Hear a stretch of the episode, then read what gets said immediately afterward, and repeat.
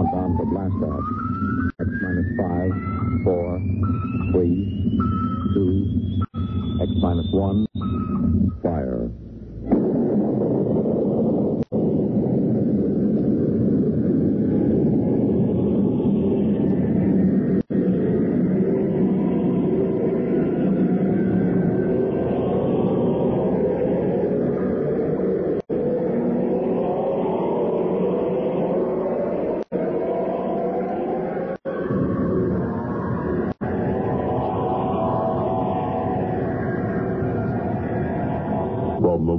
Horizons of the unknown come transcribed tales of new dimensions in time and space. These are stories of the future, adventures in which you'll live in a million could-be years or a thousand maybe worlds. The National Broadcasting Company presents X-Minus One.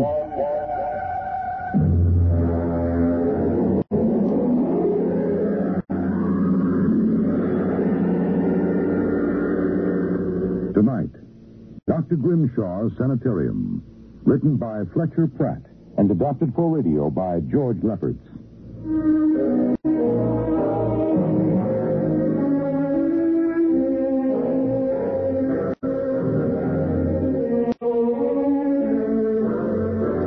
What you will hear in the next half hour represents either a magnificent hoax or the true explanation of the famous Grimshaw Sanitarium scandal, which made the headlines back in 1937. The manuscript upon which this account is based was removed by the New York State Police from a fountain pen cover found in the doorway to Dr. Grimshaw's study.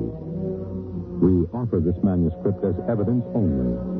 Whether it is authentic or not, you must judge for yourselves.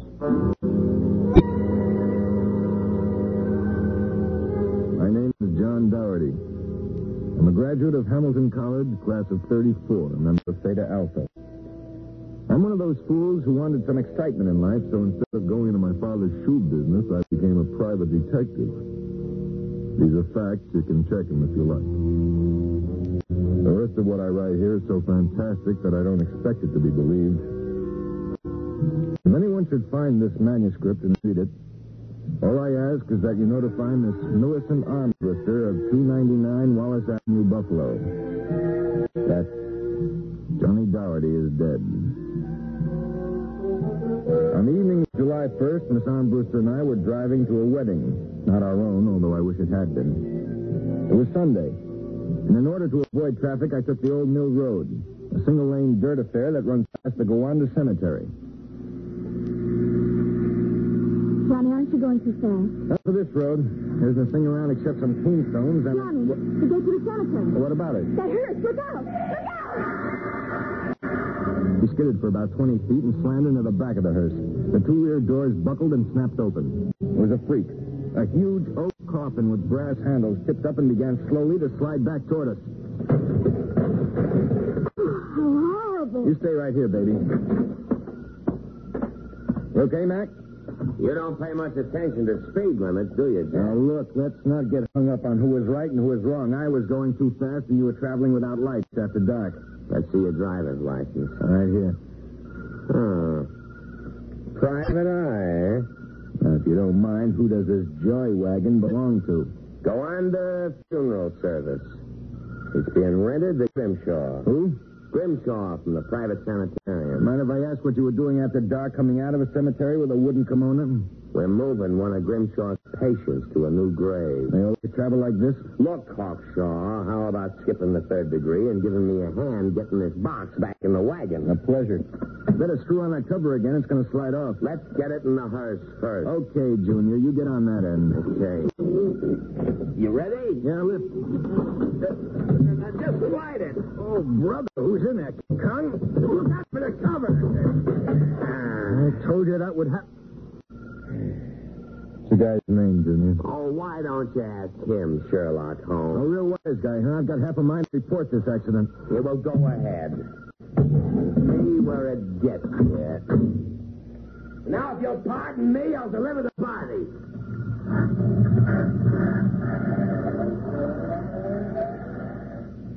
Everything all right, John? I thought so until a few seconds ago. Listen, Millie, can you sit here in the car for another 5 minutes? Where are you going? For a stroll through the cemetery. Oh, Johnny, stop making jokes. When we lifted that coffin back on the meat wagon, I got a good look inside it. Ew. Yeah, exactly how I felt. I figured we'd knock the stuffing out of the corpse, only I didn't expect the stuffing to be sand. Huh? Yes. That wasn't a body. That was a dummy stuffed with sand, a dummy with a wax face. Johnny! Which brings up an interesting question. Who's supposed to be in that box, and just where is the dead man spending his time?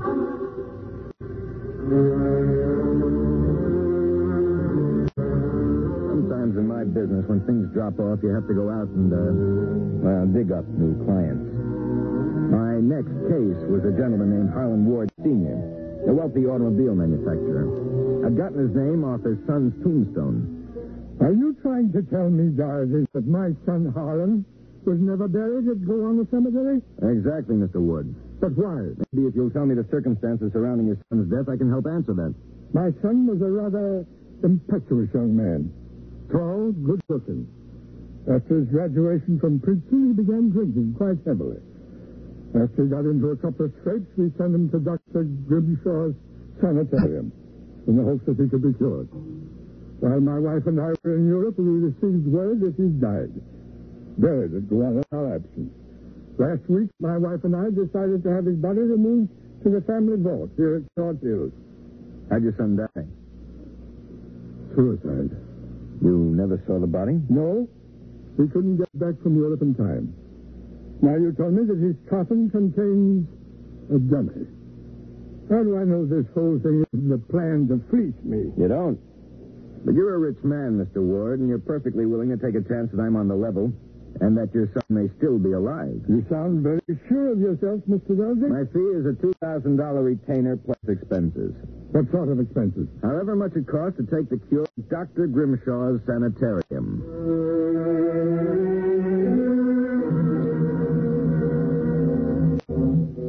Dr. Grimshaw's Sanitarium was just outside Gowanda. Most of the cases were nervous breakdowns and alcoholics.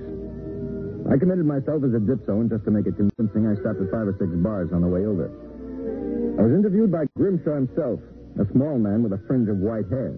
You understand, Mr. Doherty. That's not my real name, of course, social reasons. We understand. Our paid clientele is very select, and our rates are very high. You'll be paid in cash and in advance, Dr. Grimshaw. How long does a cure usually take? That, of course, depends on the degree of alcoholism. This is my assistant, Dr. Royner. How do you do? How do you do? We are accepting Mr. Doherty as a patient, but to place him in the ward with Mr. K and Mr. Casey. Mr. K is a long-term patient, Mr. Doherty, a highly intelligent man, formerly a professor of plant pathology. Mr. Casey suffers mild delusion. I think you'll find him rather amusing.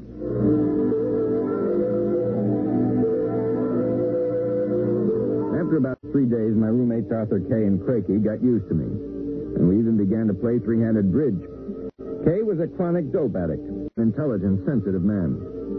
Crakey was nothing but a clown. He kept a big black cat named the Professor, which he talked to as if it were human. And so I said to her, my dear Countess, if you don't like the company of my cat, then you don't like me. She looked at me as if I were insane. But of course the joke was on her because I was. And Professor? Wow. The Professor is very sociable, excellent company. Except when he kills birds and deposits them in your bed. He's nothing but a feline murderer as far as I'm concerned. Ah, see, you have insulted him, Mr. K. Come here, Professor, let's make friends. How about giving me your paw? Oh! Scratch me, you black devil. You insulted him. You hurt his feelings. Well, just keep him away from me. It will be a pleasure. I would advise you not to insult him again. Good afternoon and evening. Is he always as nuts as that? Ever since I've been here. What's his problem? Manic depressive. And a little paranoid, too. How long have you been here, Arthur? At Grimshaw's? 2 years. I left for a while, but I couldn't stay away from the junk, so I committed myself again. Did you happen to know a patient here named Harlan Ward? Why do you ask that? Did you know him? I met him socially a few times. I understand he died here. Sure, the newspapers said. I wouldn't know. Suicide, wasn't it? Was it? You're being pretty careful, aren't you? Mr. Doherty, what would you say if I were to tell you that I don't believe Harlan Ward is dead? What makes you so certain? You used to share this room with us. He slept in the same bed you now use. I see.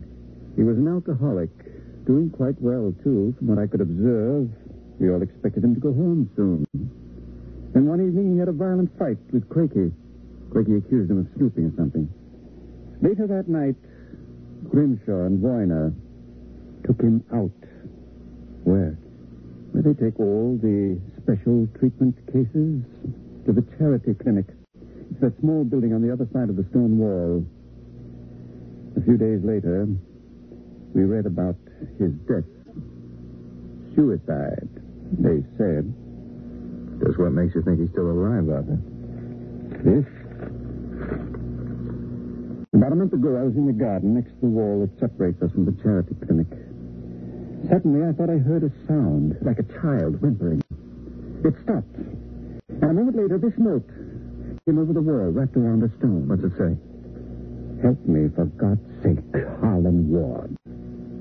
Arthur, how would you like to have some fun? Like what? Like sneaking out tonight and going over the wall? To the charity ward? What do you say? We'll break the monotony a little. I suppose there's no real harm in it. Of course not. I'd go alone, but I'll need help scaling the wall. Will you do it? All right. I'll go with you.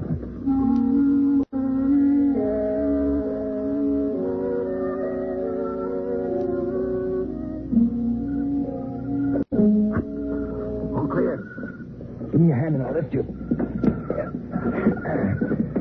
Be careful when you drop. Ready? Go ahead.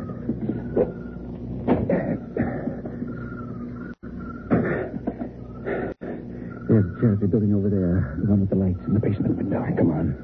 Let's crawl over. Maybe we can see something. Now you...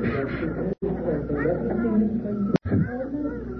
Can you make out what he's saying? No, I can barely hear... Good God. What was that? Probably some patient having the DT. Let's have a look. Easy it wouldn't be to get caught now. See anything? Some sort of laboratory.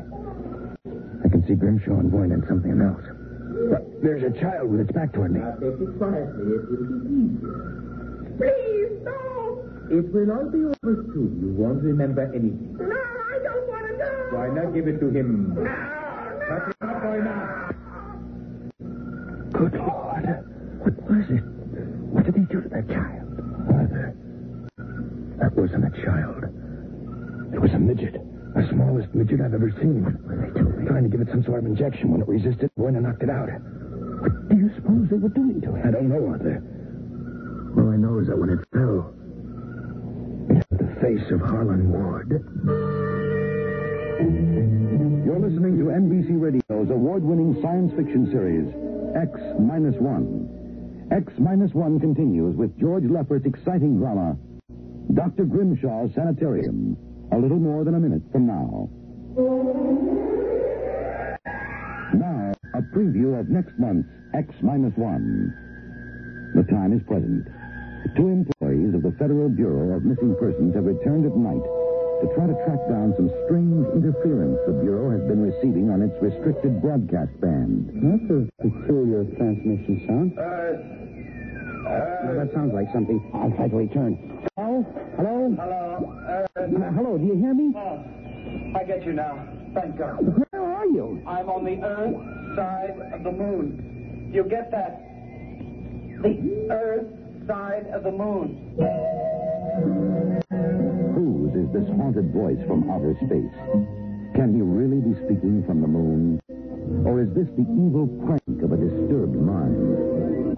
This is Fred Collins inviting you to hear The Man in the Moon on X-1.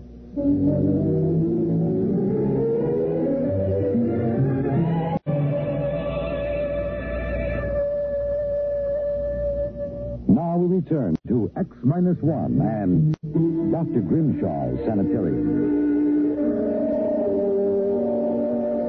All the way back to our room, my brain was working like some frantic pinball machine. Only the score somehow wouldn't add up.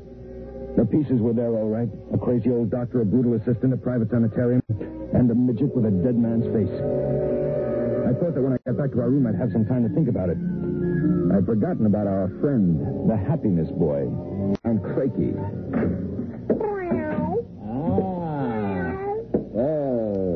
Caught you. Fine, you've caught us. Now how about crawling back into the woodwork like a good little count? Where were you? Mink hunting. Arthur and I like to go mink hunting at night. You make fun of Dr. Crakey?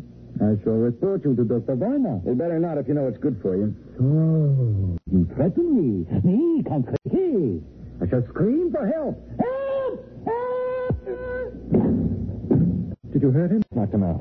What do we do now? Put him to bed. Hope that when he wakes up in the morning, he's forgotten the whole thing. And if he hasn't? He's too crazy for them to take seriously anyway. Come on, let's get him back into bed.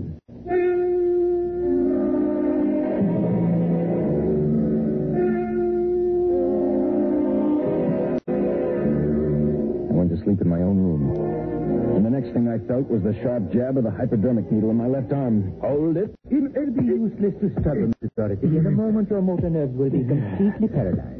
What's this about, Grimshaw? I might ask the same of you. My good friend Count Crakey informs me you and Mr. K decided to do some snooping earlier tonight. He followed you and saw you climb the wall. Crakey's insane. Mr. Doherty, that is a matter of opinion. Crakey, what is this? Perhaps my assistant, Dr. Grimshaw, would be good enough to explain. Assistant? Yes. You see, I am the actual head of the Grimshaw Sanitarium. Count Crakey feigns many delusions, Mr. Dorothy. But in this case, he is telling the truth. Count Crakey is actually Professor Ernst Haschner. Professor Haschner and I were together in the Berlin Neurological Institute before and during the last war. Unfortunately, my political affiliations with the Third Reich were under investigation by the War Crimes Commission. However, Dr. Grimshaw managed to smuggle me into this country, where I masqueraded as a mental patient, in order that we might continue certain experiments which were interrupted by the American army. I can imagine the sort of experiments you conducted. You and your friend, Mr. K, will discover their exact nature very shortly, Mr. Dorothy. It is a magnificent opportunity to serve science.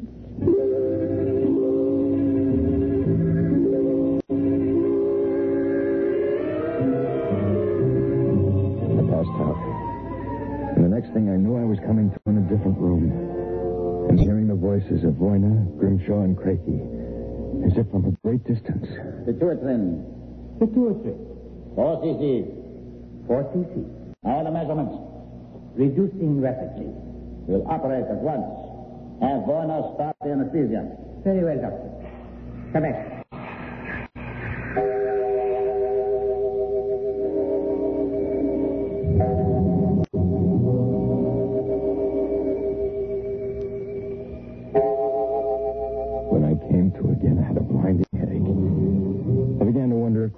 Grimshaw weren't doing something to drive me insane, because I lost all sense of perspective.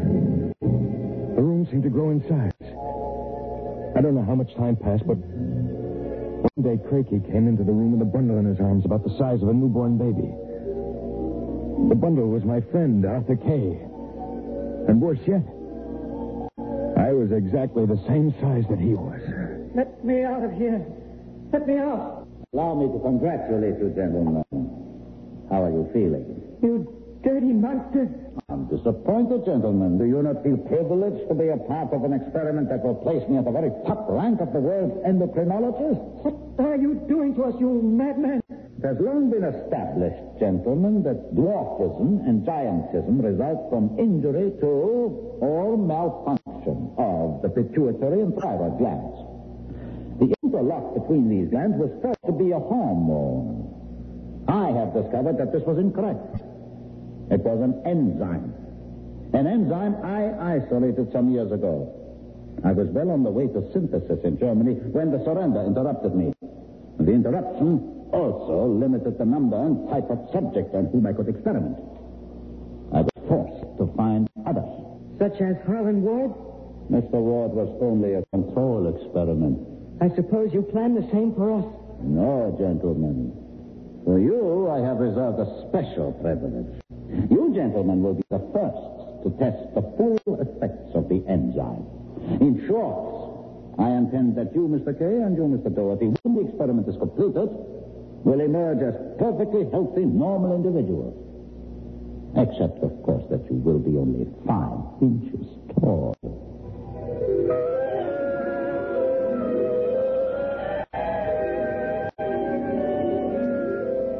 The days and nights that followed were a living nightmare. A nightmare from which Arthur and I awoke for brief periods to find ourselves in a strange new world.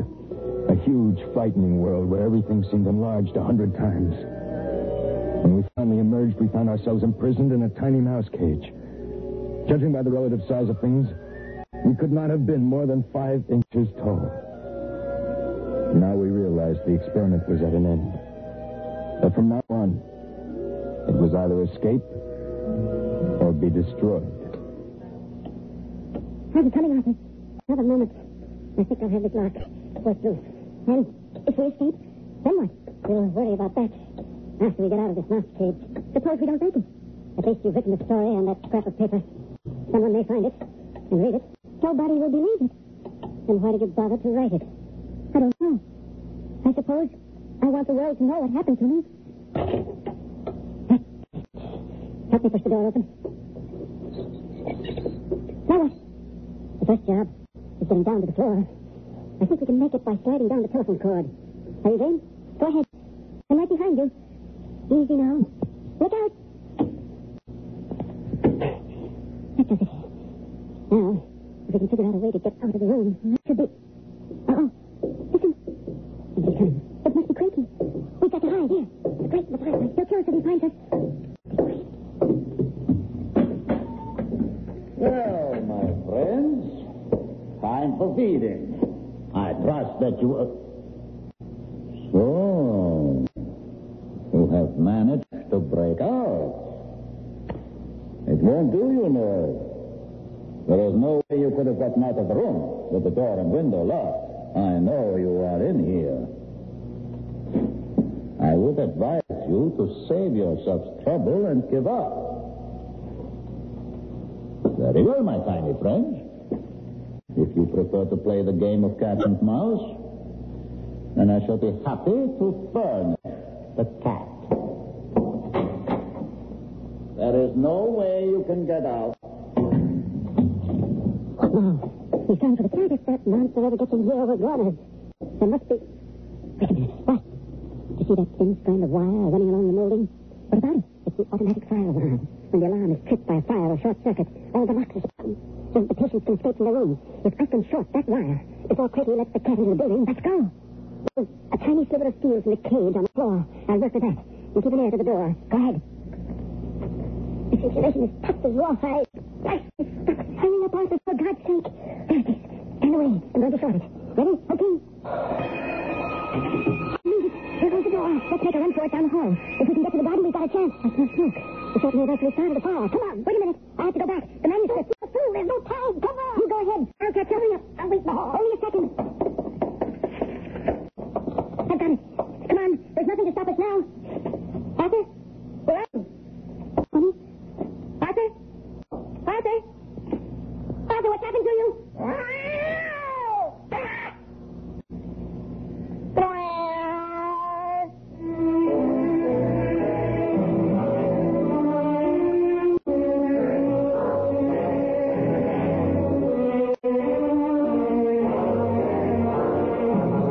This is the record found in a fountain pen cover in the burned-out hallway of Dr. Grimshaw's Sanitarium. There's nothing to add, except that the fire which destroyed the sanitarium and killed so many of its occupants, including Dr. Grimshaw and Dr. Voyna, was definitely of incendiary nature. It is believed by the fire chief that some small creature, possibly a mouse, chewed the insulation off the wire and short-circuited the system. The two patients, John Doherty and Arthur Kay, vanished completely after the fire, and their remains were never found. Whether the manuscript which you have just heard is authentic, or whether it was the work of one of the more demented inmates of the sanitarium, we leave to your judgment.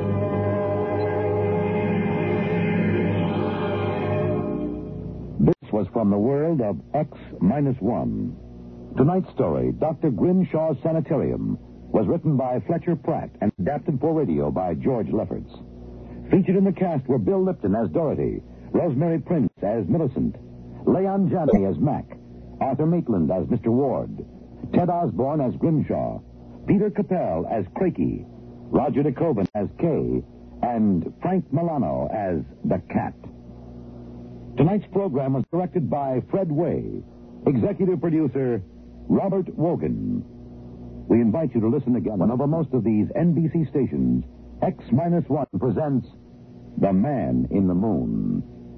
Listen to this preview. Mr. Wade. Mr. Wade, I hear something. Mr. Wade. What's that? Listen to me. Good Lord. There's someone in here. It's locked. Oh, no. Mr. Wade. Mr. Wade, let me out. I'm not alone in here. Mr. Wade. This must be a light switch. Thank God. Oh, God. People. 10, 15, 20. Mr. Wade, out! Wade! Shout, Henry. Mr. Wade, where are you? Outside. Speaking over the intercom. Mr. Wade, there are people in here. 15 or 20 of them. There's something like statues just staring at me. They won't hurt you, Henry. What? They've all been drugged. They're even more helpless than you. But who are they? They've all been, shall we say, recruited for work with Professor Halsman's group on the moon. Moon? Then you're one of them. This silo is camouflaged for a rocket launching platform. In a moment, the roof will slide back for the rocket's takeoff. A rocket ship? In exactly 70 hours, you and your companions will join Professor Otterburn on the moon. But you can't do this. We have done it. No! Bon voyage. I won't let you do this. You can't. Please, please let me out.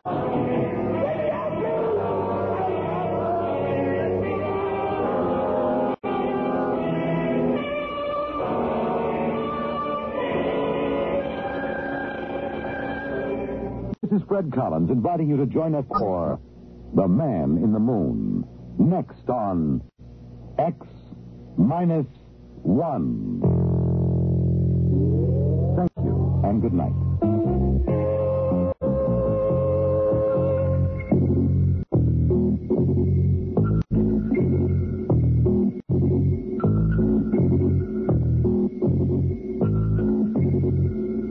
When you're turned out to pasture, will it still be green?